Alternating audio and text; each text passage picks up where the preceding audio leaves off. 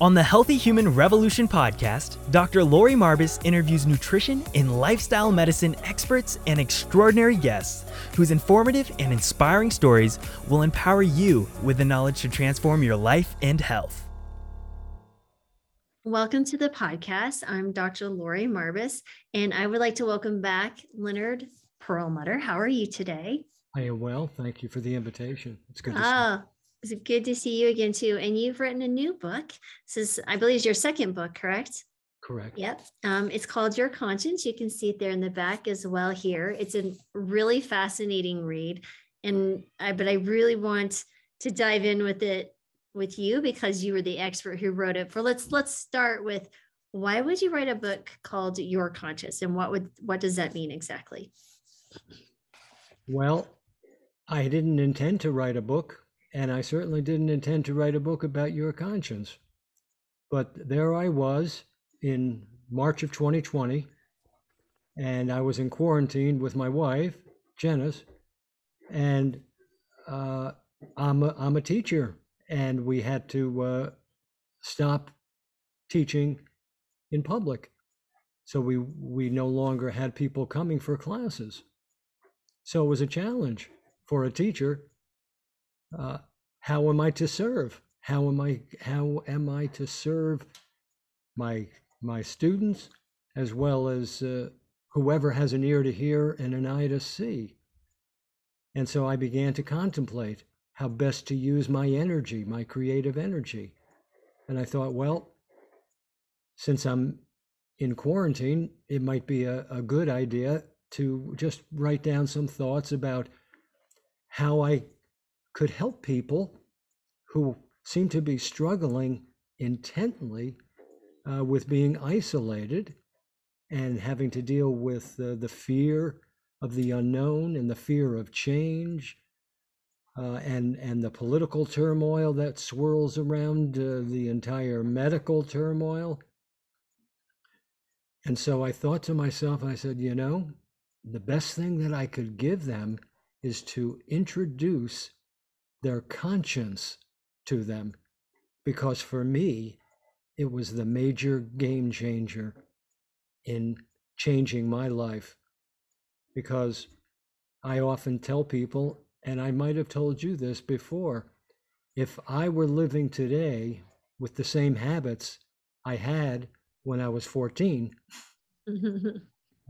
one of two things would definitely be true.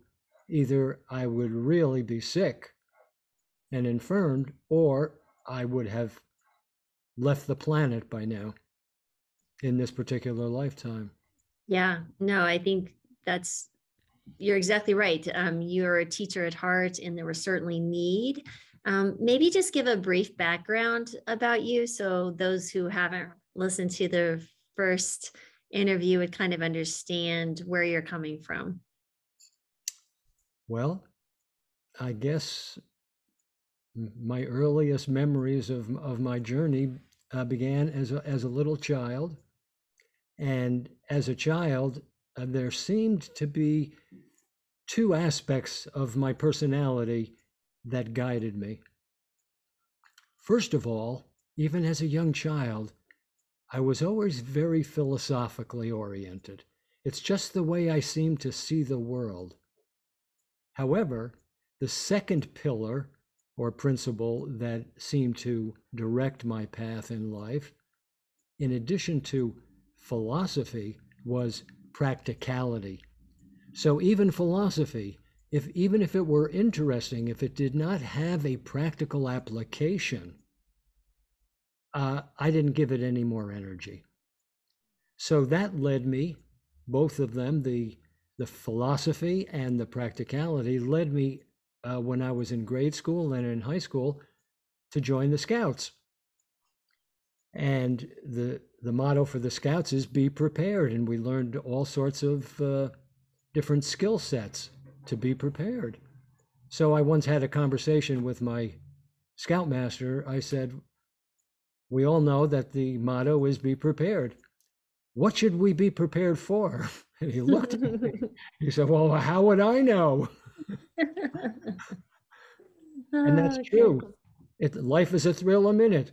Mm, Uh, who, who, who among us would have ever imagined COVID? Mm, Uh, no, yeah, exactly. That that's the unfortunate. here it is, and we have to deal with all these things and all the ramifications, medical and political. Yeah, but then uh, going further into your history, though, the American Meditation Institute, your expertise in yoga, yogi science, you know, yoga science. Can you tell a little bit about that um, so people understand that? Because you're a practical philosopher, excellent, which kind of leads to this next thing. Right. So that practicality led to an exploration of different traditions. And as it turned out, I began reading the perennial philosophy, and that led me to yoga science, which seemed to be the underpinning for every single spiritual and religious tradition on the planet. At the core of all of them was yoga, which simply means union. Union or balance between our outer actions in the world, meaning thoughts, words, and deeds, and the wisdom that resides at the core of our being.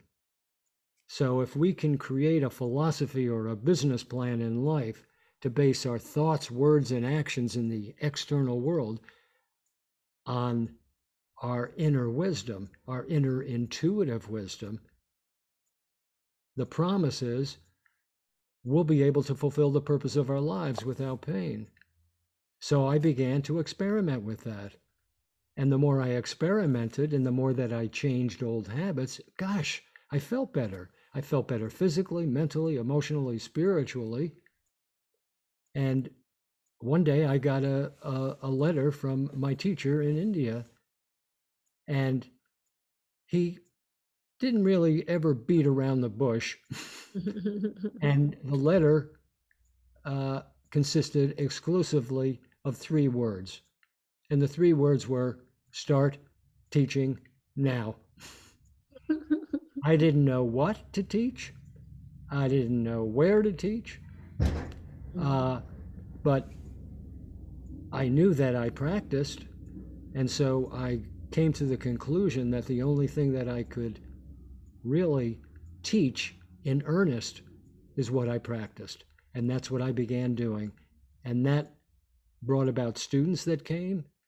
And slowly, slowly, we put a name to uh, the teaching uh, that reflected the American roots from which we came. And my wife Janice and I in 1996 founded the American Meditation Institute. and what do you offer at the American Meditation Institute? Well, we offer practical skills uh, for daily living. Teach people in every relationship that you have, regardless of whether it's personal or it's professional or it's uh, gastronomical or it's sexual or it's recreational. You know, we all know that uh, we are very complex animals. So we have a lots of lots of different kinds of relationships, and we need tools for each field of action. So that's what we teach. We teach tools for living. Excellent. No, I think that's a that's a great segue also back into the book. So I guess we just start with the title, Your Conscience. So what would that mean exactly? I think people say, "Oh, my conscience was telling me this," or you know, those type of things, or my conscience was telling me to do this or not to do this, but I went against it and whatever. Can you give a little bit more definitive weights to Sure. what that means because I, I feel like people bat around a lot of terms that they don't quite understand. Well, I'd be happy to. But it's always important to understand the conscience in relationship to the other three functions of the mind. You know, when we were kids, we I think we all had the feeling that there were different voices going on upstairs. And and it's, it turns out it's true. There are different voices. And those different voices, those different perspectives are from the four functions of the mind. And those would be the ego, the senses, the unconscious mind, and the conscience. So, of all four of them, only one of them can make a decision. That's the conscience.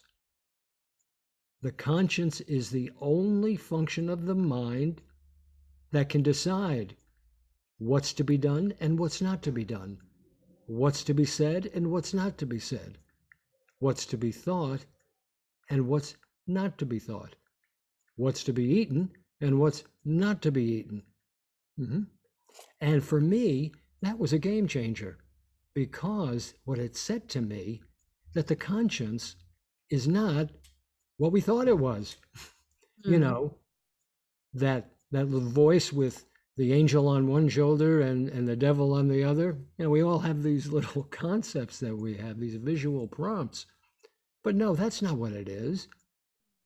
The conscience is the only function of the mind that can make a decision. That means every single choice everybody has ever made in their lives and every choice we will ever make has been and always will be made by the conscience. But the conscience can make two different forms of choices depending on how much noise there is among the other three functions of the mind. So, so if, what is the what are those two? Sorry. The others starts with the ego. The ego, and that's another concept that we have that we don't really have a, a total understanding of. We think that uh, if somebody uh, has an ego, that uh, they're puffed up uh, of, with self importance. That's not really what it is. Although it can express itself that way, or it could seem that way. But it seems to me that the ego is sort of hardwired to the reptilian brain because both of them are heavily invested in self preservation.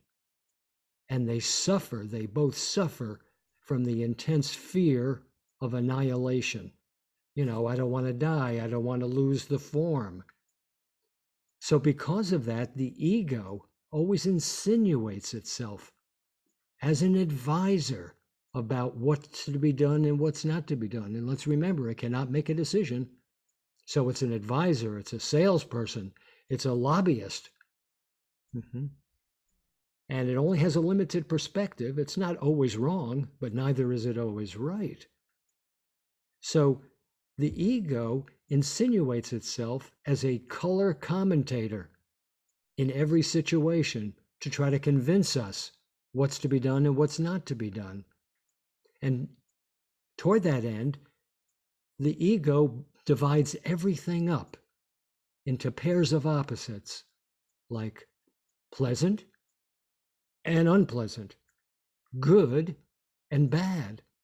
So if we come across something that triggers a memory of pleasure, oh, the ego says, This is good. Let's reprise it. And if it triggers a memory of some form of dis-ease or pain, oh, the ego says, this is very unpleasant. Let's get rid of this.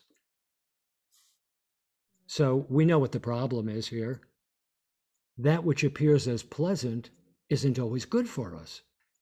That which appears as unpleasant isn't always bad for us. So if we throw in 100% blindly with the ego, some things will work out, but a lot of things are going to cause a lot of pain. And that's that's that human condition. That's that's what ultimately causes disease. So that's the ego. Now the senses have a similar take. Senses, the senses are very nearsighted. They can only see the front of everything.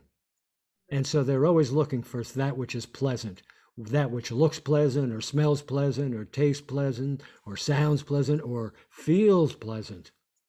Mm-hmm. So they can't see the back that generally means pain. So again, the senses have a limited perspective. they waste a tremendous amount of our creative energy chasing all these Mhm. rainbows that are supposed to have a pot of gold at the end, Mm. but that rarely, if ever, happens.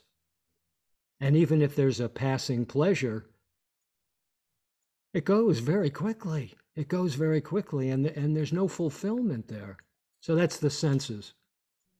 Then the unconscious mind. This is the repository. It's sort of like our hard drive, right? Our mental hard drive uh, of all of our software packages. Everything that we deem essential to self preservation is in the unconscious mind.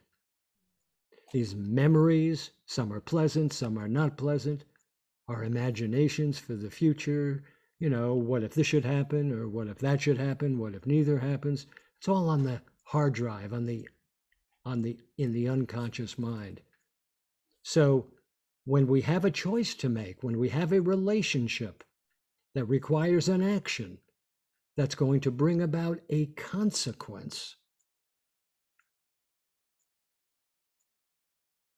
the ego, the senses, and the unconscious mind clamor noisily to state their suggestions. Oh, let's do this. Oh, let's not do this. Oh, I, I, we have to do this. This is going to make us happy. And when the ego, senses, and unconscious mind have never been trained, never been trained, and that's that's an operative uh, uh, concept. We've never learned to train our own mind, just to memorize. But when the ego and the senses are so certain that this relationship is going to make me happy or is going to make me miserable. They create so much noise in the mind that the conscience, the decision maker, only has one choice. With all that noise, it can only rubber stamp the loudest voice it can hear. And that very often gets us into trouble and brings about pain. Well, I have a question. So I understand the ego's, you know, preservation goal or agenda, and the senses are what they are. I feel like that's the easiest one to kind of tune into regularly. Like people are listening to this, they're either liking my voice or saying I have an annoying voice or whatever. the volume's too loud, the volume's too loud, you know, that type of thing. Sure. The unconscious, I understand, I appreciate the comparing this to a computer, right? So a hard drive, what would its voice be saying in something? Like, I guess, what is its agenda? What would that be? Its agenda is to support existing habits and concepts. Mm. So you're saying our habits are housed there, right? So our That's right. habits that are running on on an unconscious level, like we just reach for whatever when we're bored, we do something. So that's they're just saying we got to keep these habits going because they bring us pleasure, da, da, da, da, da, downtown Or avoid pain. or avoid pain. Okay, gotcha. Okay, there we go. So now you've got the those three, and then, then the conscience. If you're saying that it it's the decision maker, is it a parent? Is it a sibling? Is it a friend? Like, what is this relationship? If it's only going to be responding to the loudest voice, how do we go around training? How do we begin training if our conscious is only going to be responding to the loudest voice, so to speak, or where am I misinterpreting that part of it? Well, it has another capacity. Okay. It has another capacity. But that would require you and me to become the parent Mm, of the ego, the senses, the unconscious mind, and the conscience. We Mhm. have to impose ourselves as the parent to train them. So, what what part of us is is acting right so if this is our mind and these are these four quadrants of the mind when you say we have to be the parent of them is there another part that i'm what, what is that part that me is our higher self. It is pure consciousness, Mm. pure consciousness. so consciousness is different than conscience Absolutely. Consciousness is the background of all reality. It is just awareness. Mm, just awareness. okay. Like I am aware of you. Mm, I am aware of my sweater. mm. Okay. I gotcha. So then how do we, how do we enter into parenthood? Okay. Well, that's a great question. So, if we can parent the ego, senses, and unconscious mind to present their suggestions in an orderly way so that they can be loved and received, and then train them to sit quietly Mm. after they have made their presentation so that there's not all this jangling noise going on in the mind. They know that we're going to allow them to speak and we will welcome their suggestion, ask them to quiet down. And in that quietude of the mind, the conscience has another capacity. It acts as a mirror that can reflect super conscious wisdom from the super conscious portion of the mind that's beyond the conscious portion, it's beyond the unconscious portion. It's the same portion of the mind where Paul McCartney hears beautiful melodies, where Albert Einstein saw mathematical equations. Doesn't mean that we're going to become physicists or, or songwriters. What it does mean is if we can parent the ego, senses, and unconscious mind to make their presentation, give their share their advice, quiet down, the conscience, like a mirror, can reflect wisdom from the intuitive library of wisdom, the super conscious portion of the mind at the core of our being that we refer to as our soul. Mhm. And and the conscience can take that wisdom from the super conscious portion and bring it right into our conscious mind to Okay. determine the thought to think, the word to speak, and the Mhm. action to take that will lead us for our highest good. Well, there's so much here I can dive into. Okay, so I almost think of this as a portal, right? So we have this wisdom that's internal to each of us that's waiting to be reflected to the chattering box of our mind, the four quadrant, and that conscience is the conduit. Am, am I in the right. That's right. ballpark? Okay. So I think of this as, and I'm very practical, just coming from a parent of three myself. I see a poor kindergarten teacher with a bunch of little running around kindergartners, the egos, the senses, the unconscious, each doing their thing.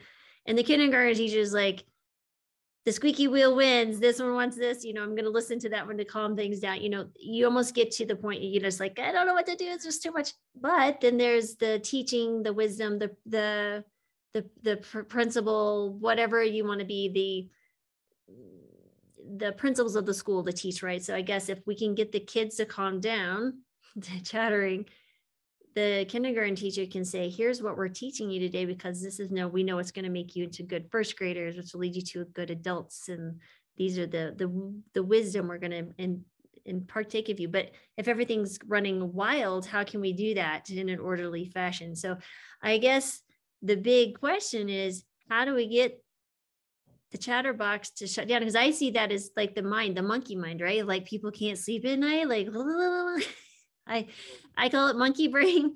Now I'm going to call it the chatterbox. So what where can we tone that down and say I need you to listen to me and present your in an orderly fashion. It's time to grow up and act like an adult. So how how do we do that? Because there's a lot of us running around with this problem.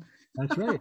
well, this parent has decided to share with the ego, senses, and unconscious mind a series of experiments Mm.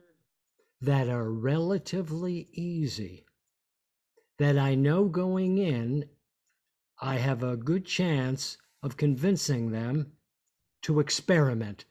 And an experiment is not as onerous as a New Year's resolution. It's not forever. And uh, with a New Year's resolution, if I resolve something and I don't follow through, then I feel all this guilt and the poison uh, uh, that comes from it. But with an experiment, gee, experiments can be fun Mm. and they're small. There's a beginning, a middle, and an end. So let's say, just for the sake of the experiment, we just uh, had a nice dinner. So the question becomes are we going to brush our teeth? So, what do I do as the parent? I call a family meeting. I call the ego, the senses, and the unconscious mind and the conscience to sit around with me around the kitchen table to discuss are we going to brush our teeth? Are we not going to brush our teeth? And I'm going to call as the loving parent on each of them to give their perspective. Ego, what would you say to that? Should we brush our teeth? And the ego might say very quickly, I'm against it. I vote no. Any change I equate with some form of death and the loss of control. So I'm against it. Okay, thank you very much. Now be quiet. Senses, how about you? I'm against it too. Uh, I loved the meal. The dessert was fabulous, the senses say. So I vote no for the brushing of the teeth, but I vote yes for a second slice of apple pie. okay, well, thank you very much. Thank you. Now sit down. And the unconscious, what do you say? Well, I'm in the habit of supporting the other two, so I vote no too. okay, well, thank you very much, all of you. Now, I want you to remain quiet because we're going to hear from the conscience who can reflect superconscious wisdom from the center of consciousness. Conscience, would you please give us your perspective? Certainly. So the conscience might say something. We all know that life, this life that we're living, is not really a sprint. It's more like a marathon. And for a marathon of life, we need strong, healthy teeth. We need strong, healthy gums. We need a strong, healthy immune system. And if we can just take a short two minute timeout to brush our teeth, that will serve us very well with strong teeth, strong gums, and a strong immune system. So then the parent says, Come on, everybody, let's go into the bathroom for an experiment that'll only take two minutes. And it's not forever. We don't have to continue it. We'll just do it now, just for two minutes. And then we'll come back to the kitchen. We'll sit down at the same table and we'll all share what we experienced.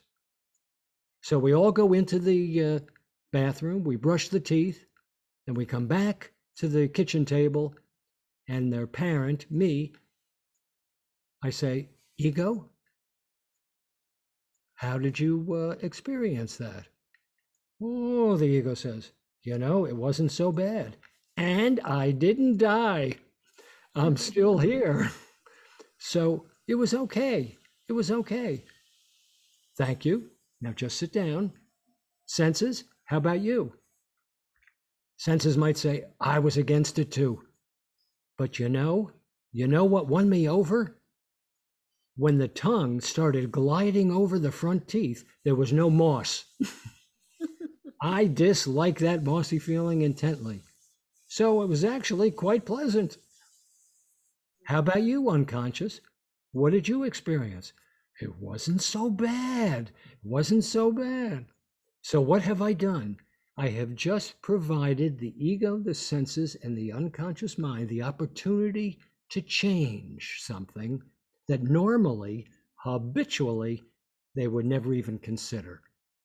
But I gave them something small, something easy to do, and it was quick. It was only two minutes, mm-hmm. and it was a good experience.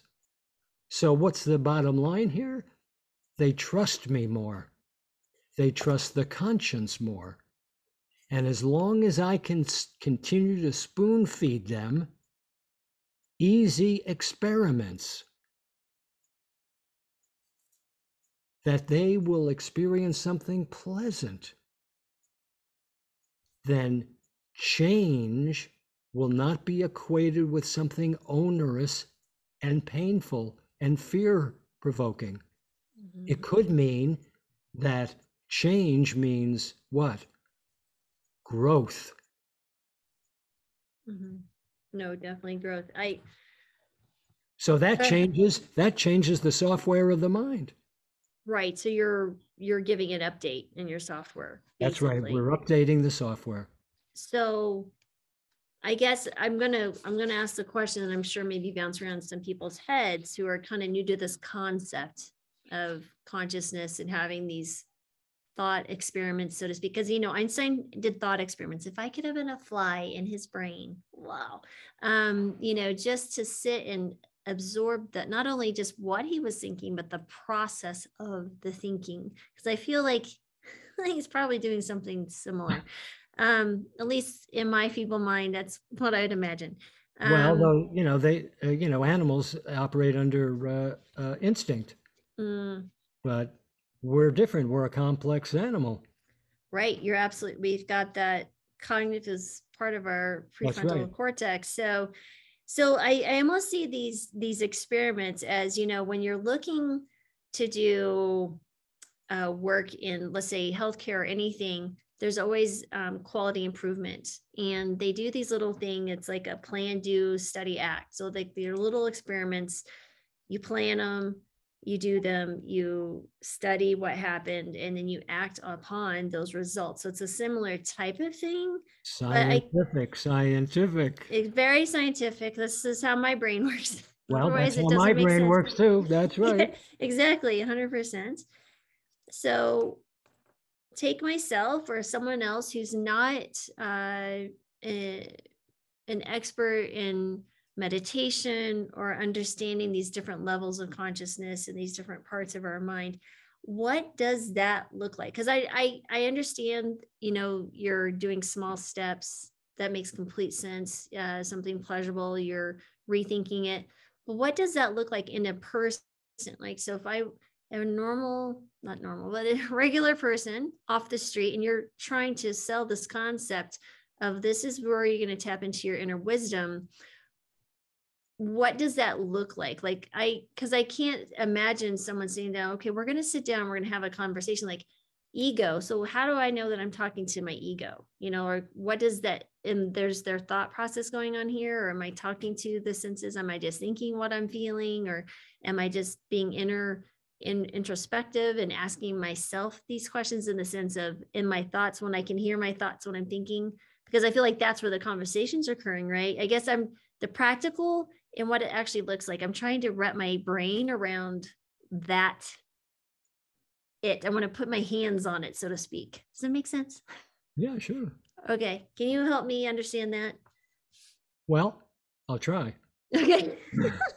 I may be a lost cause, but I'm trying. No, no, no, you're not a lost cause because because you have the one quality that is necessary, and this is the point that I was going to make. This is not for everybody. this is not for everybody. What allows people to get it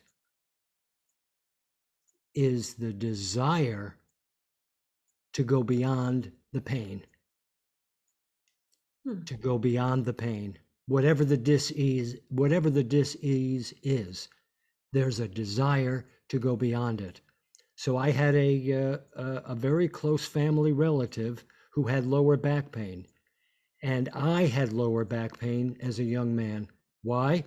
Because my lower back was the repository for all of my fear. Hmm. And it caused contraction in the musculature that caused pain. It was not an operative condition because the condition was really in my mind. Mm-hmm. So I offered to teach this very close relative of mine some of what I, I know and what helped me go beyond the pain and resolve the contraction in my back. Mm. So I asked him, Would you like me to uh, offer these suggestions to you? And he, and he said, No, because if I didn't have the pain in my back, how would I know who I was? This is the truth. This is a true statement. It's heavy. really, It's heavy. he's defined himself as pain That's right. back. That's, wow. that's right. That's, That's so and people and people attach themselves to their pain. This is me. Mm. Woe is me. Just feel sorry for me. Mm, But mm, if you have a desire to take the initiative to welcome some form of change, small though it may be, and experience a pleasure, something that reduces the decibel level of the pain, mm. that's going to bring you back. And that's going to bring you back. So the point is, there has to be a desire. Desire is neither good nor bad, it's just the fuel for action. And we all have desires. And people that don't necessarily have the desire to go against the pain are are very willing to take a pain pill because it'll shoot the messenger of pain so that they can fulfill other kinds of desires. Mhm. That's more important to them. So it's a priority for them. For me, letting go of this dis-ease and pain in my life has been a priority. It's been Way pri- more pleasurable than dealing with pain every day. It has been for me. It has Well, that- been for me. That's a common human experience, I'm pretty That's right. sure. Yes. Wow. Okay. So let's say that I have someone looking at my line of work. Um, and so I we have I'm I can't rec- I don't recall. I think it was before we launched plant-based telehealth. Our it's a national telemedicine practice. It's um, that we launched. Uh, my business partner, I, March 2020, right when COVID hit. And so we are, we're almost two. We've grown to nine doctors. It's amazing. We have amazing patients. But of course, I get patients with chronic disease. They are at this point where they want to release the disease, get away from, you know, traditional medications, although they may require some. Let's talk to the food because the food is such an integral part of that. Um, so let's say someone wants to change uh, an eating habit, but they're really struggling. They've made some good strides forward, but they keep coming back to, let's say, chips and salsa or sweets or something. How would you help them? What would be the steps, or what would you look at to help someone in that type of like a food addiction type of setting when there's multiple voices going off in the head from experience and things? So, what would you tell us? Well, if they have the desire to go beyond the pain, Yes. I would I would encourage them to experiment with things that are easy. Okay. So if the question is, am I going to eat the donut? Am I not going to eat the donut? Change the question. Hmm. Am I going to eat a half a donut? Am I going to sacrifice my desire for the whole donut and let go of half of the donut? Or maybe I'll just sacrifice a quarter of the donut. Just a quarter of the donut. I'll eat without guilt three quarters of the donut. I'll I'll relish each morsel. But one quarter, 25%, I will make as an offering to my conscience. And just see what happens. So I love that. I've used that phrase too, is like ask better questions. That's right. And I think people don't know they can ask different questions. Right. So they, it's kind of like one of my children, That's right. this child, he would ask the same question again and again, hoping he'd get a different answer. But in your book, you, you go through it, which I love. You talk about, you know, if you just keep doing the same thing, don't expect to get a different outcome. This is called foolishness. um, but where can we begin to do the practice of asking a better question like how can we train our brains to think about our minds or conscience or or whatever that self how do we begin that process? Because sometimes that in and of itself is overwhelming like how do we even know where to begin? You know what is what if i can can't do that? Like what if the ego is so strong or the unconscious so strong because they like it so much that i can't even be around a donut? Or like how can we begin asking those questions and finding a place where we're feeling safe and feel like we will be successful at that small win? Like how can you help me figure out like how do you teach people to ask better questions i guess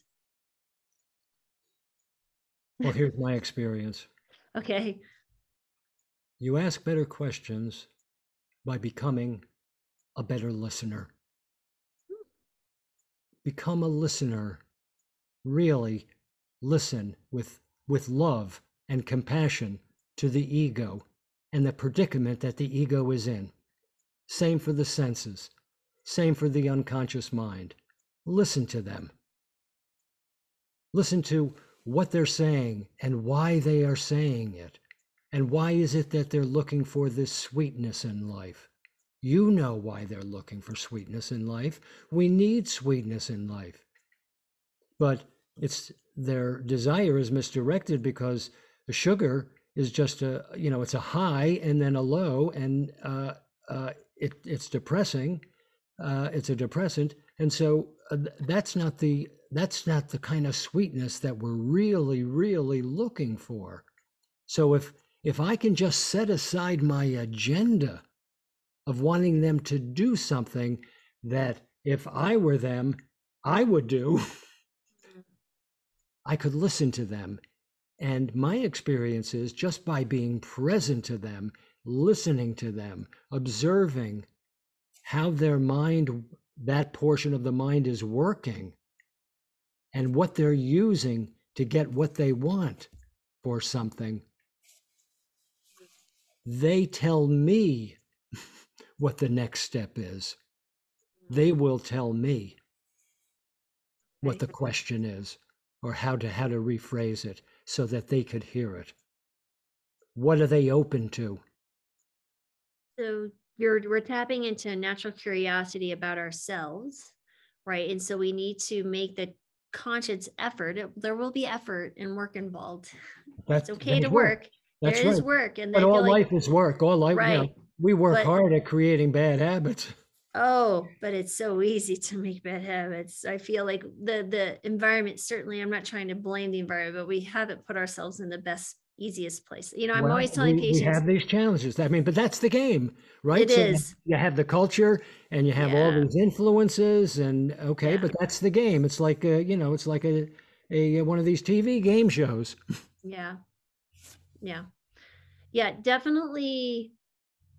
I guess, you know, I really like that though you said to sit back and listen because I feel like in my mind and, and when I'm working with patients, the thing that comes up and up again is like they'll get they'll do really well using willpower, which is a finicky friend, if it even exists. I feel like that's just a a term used for people's maybe a, their conscience saying we'll try to do the best we can or i don't know i i'll love to see your experiment your thought on that but what happens is they get so overwhelmed that then they fall back to listening to the loudest voice in the room or in the mind Or in the culture, or in the or exactly or in the culture.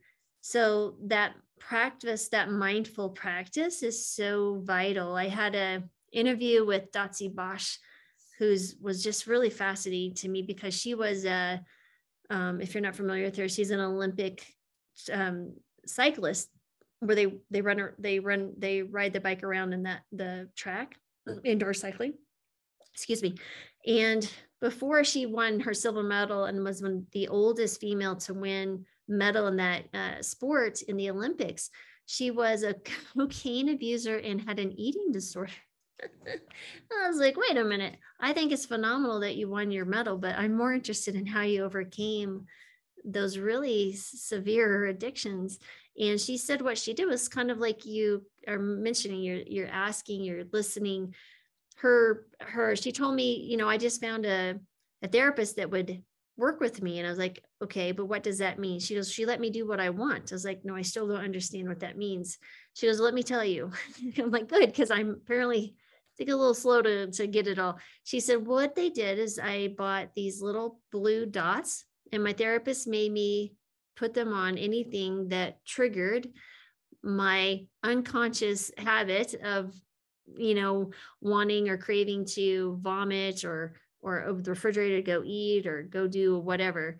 And she said but she made me stop and wait 30 seconds before when i saw the blue dot it was my trigger to act in this 30 seconds just to stop give space that you're putting some physical distance in a uh, time or space or whatever in before i made the decision so it was like hers doing that it was like and she said then i had to start asking myself questions do i want to do this? How do i feel about it? And then before i knew it i could make the decision and then i made the decision whether i wanted to or not. In the beginning she goes i of course i just kept doing what i wanted. I did my 30 seconds and like i'm done. But over time she said it got to the point that that reward of that habit that unconscious habit became less and less because i feel like what you're describing is that internal wisdom was being Mm. spread to the other parts of the mind, right? That other parts of her. And then she was in soaking in that wisdom. And the ego was saying, I don't want this. The senses were saying, I don't like how it makes me feel. The unconscious saying, it's not so rewarding. And the conscience is like, sweet, let's not do it. And I feel like that's kind of where we're seeing that. That's where I, in my mind, as far as a very concrete example of kind of what you're describing, does that sort of fit the model that you're describing, or am I missing something? No, I think that it does. I think that it does. But let me let me explain that the capacity to do exactly what you were talking about with the blue dots, Mm, you don't need blue dots. Mm. You see, you don't need anything outside of yourself. If people can learn to meditate for 60 seconds. On the breath between the two uh, nostrils or a mantra, depending on what they're what's most comfortable, for 60 seconds. Mhm. What happens is they experience one pointed attention. That one pointed attention on only one object to the exclusion of all of these distracting thoughts that the ego or the senses or the unconscious mind is generating. That's all part of meditation. People think that meditation means no thoughts. That's not what it is. The mind is addicted to thinking. Okay, it's mhm. not a problem. It's just a situation. So when we are focusing our attention on the breath for just 60 seconds and the mind wants to change the channel, you're not angry at yourself that you're a lousy meditator. You're not angry at the mind or the object of its attention.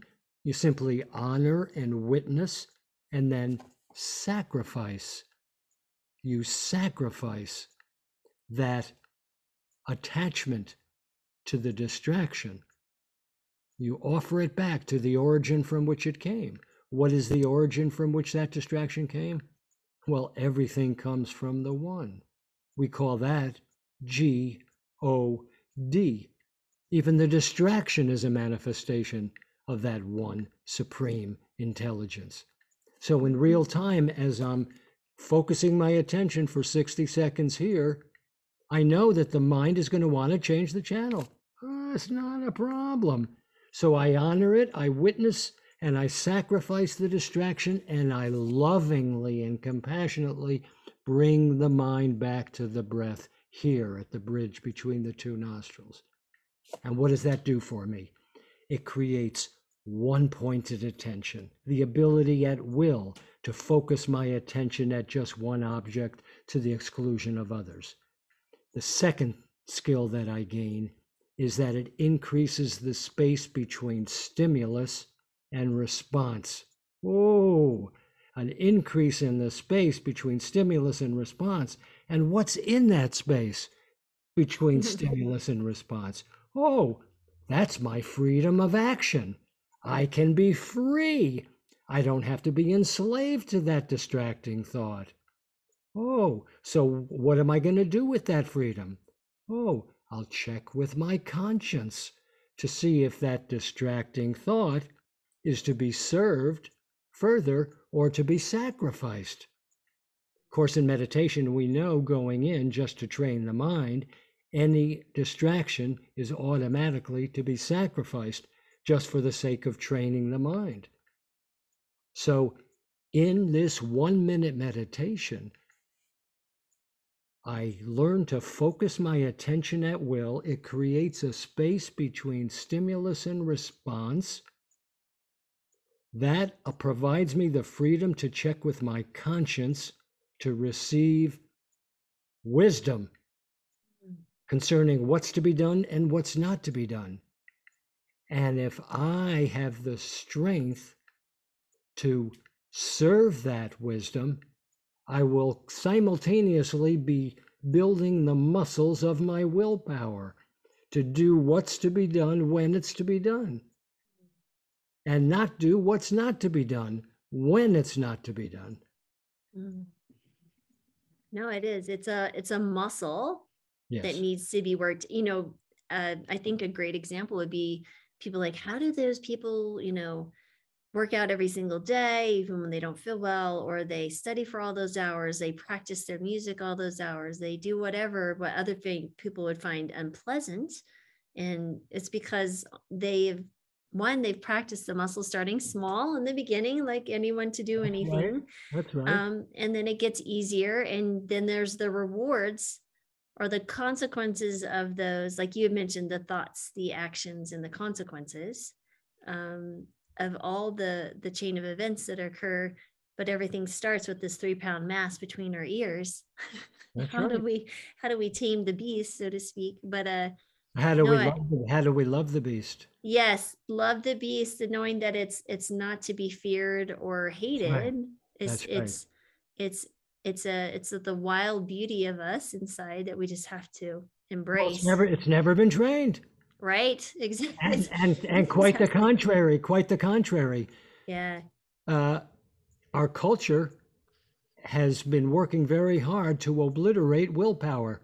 Mm, Here, Yes. look at this. This is going to make you happy. Just do it. If it feels good, just do it. Just do it. Just do it. mm, And so that bankrupts our willpower. yeah. Yeah.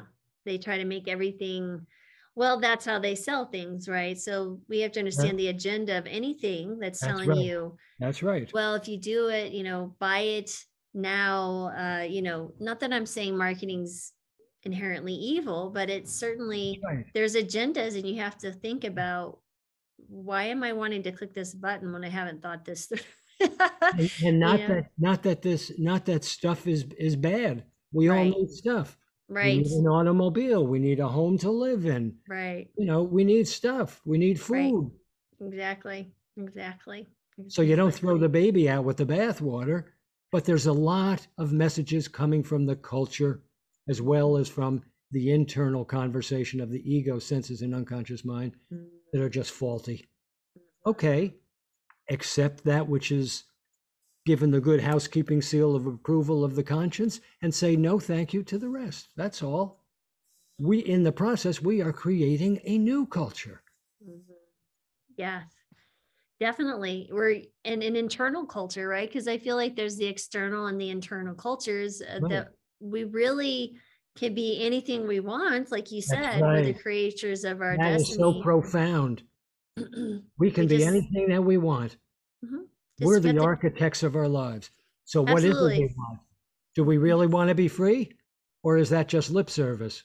No, exactly. I, I truly believe you create your own inner mind culture. And if you have the capacity to do anything in a job or going outside and taking care of kids, you can create an internal thought process that's supportive of the things that you want to accomplish in life or live the life you have. So 100%, no matter what your background, because I can tell you mine was not easy to overcome, but it, I just, I really Well, chose. and nobody's desired as something easy different. to overcome. Nobody's as easy. No. Oh, That's the work. absolutely. That's the work. Absolutely. And that's why, above all else, we have to love ourselves and not take on too Mm. much too soon, because that's a prescription for failure. You're exactly right. You're exactly right. Because sometimes people will look at someone who climbed Mount Everest like, wow, I wish I could do that. I could never climb Mount Everest. Well, they didn't start climbing Mount Everest. They, they first started climbing just the hill outside, you know. That's right. Um, but uh, it's like I have a patient who, you know, I we were talking about getting her movement and she was working on her lifestyle interventions to help her feel better. I was like, Can you just walk to the end of the driveway for me? And she's like, Are you serious? I was like, Yes. I said, And we need to plan it. When you'll be in your driveway, when will you do this? She goes, Okay, fine. When I come home from work, I'll walk to the end of the driveway. Will you leave me alone? I'm like, Sure. And I said, Do you pinky promise? She made this pinky promise. And before you know it, she's not only walking to the driveway within you know six months she's walking two three miles lost 60 pounds and reversed her diabetes so that's the power of like you're describing her having i might have been the prompt for her to have to start having these conversations but she started having the internal conversations to keep keep going because right? there was So- a desire in her mind Yeah. for for a different way of being she Exactly. desired it and and that exactly that's that's the power And not only that, I feel like those of us who had some success should impart that wisdom to help encourage others to know that they can tap into it. Because that's why there's that ripple effect that occurs. People are saying, wow, look at what they did. They investigate. If you hear something, it's my crazy dog over here rubbing herself on the back. um, her reptilian brain cellular needs to scratch. Um, but you know, that I feel like, like you said, you know, you your teacher said, teach, and you're like, hmm, what does that mean? And you taught, does that mean? right? And so then you took the advantage of uh, COVID and created a, a basically a, a guidebook to help others tap into their inner wisdom, which I think is phenomenal. that's very nice thank you Yes, thank you. Well, um, I know I promised to keep you an hour. Is there any final words of wisdom that you'd like to impart to our No. audience? i would thank you for that opportunity Yes. i would like to say to everybody who's listening not to believe a word i have said that's right don't believe anything that i have said but if there's anything that catches your imagination and, and is of interest to you i would suggest that you put on your doubting Thomas hat as a good scientist and start experimenting yourself so you will know and own the truth for yourself. You don't have to be dependent on Leonard. You don't have to be dependent on anybody else outside of you. Do the experiment yourself, and through personal experience, you will know the truth and you will know that you know. And nobody can ever take that away and that will color every single relationship that you have. Fabulous advice. And where can we get your book?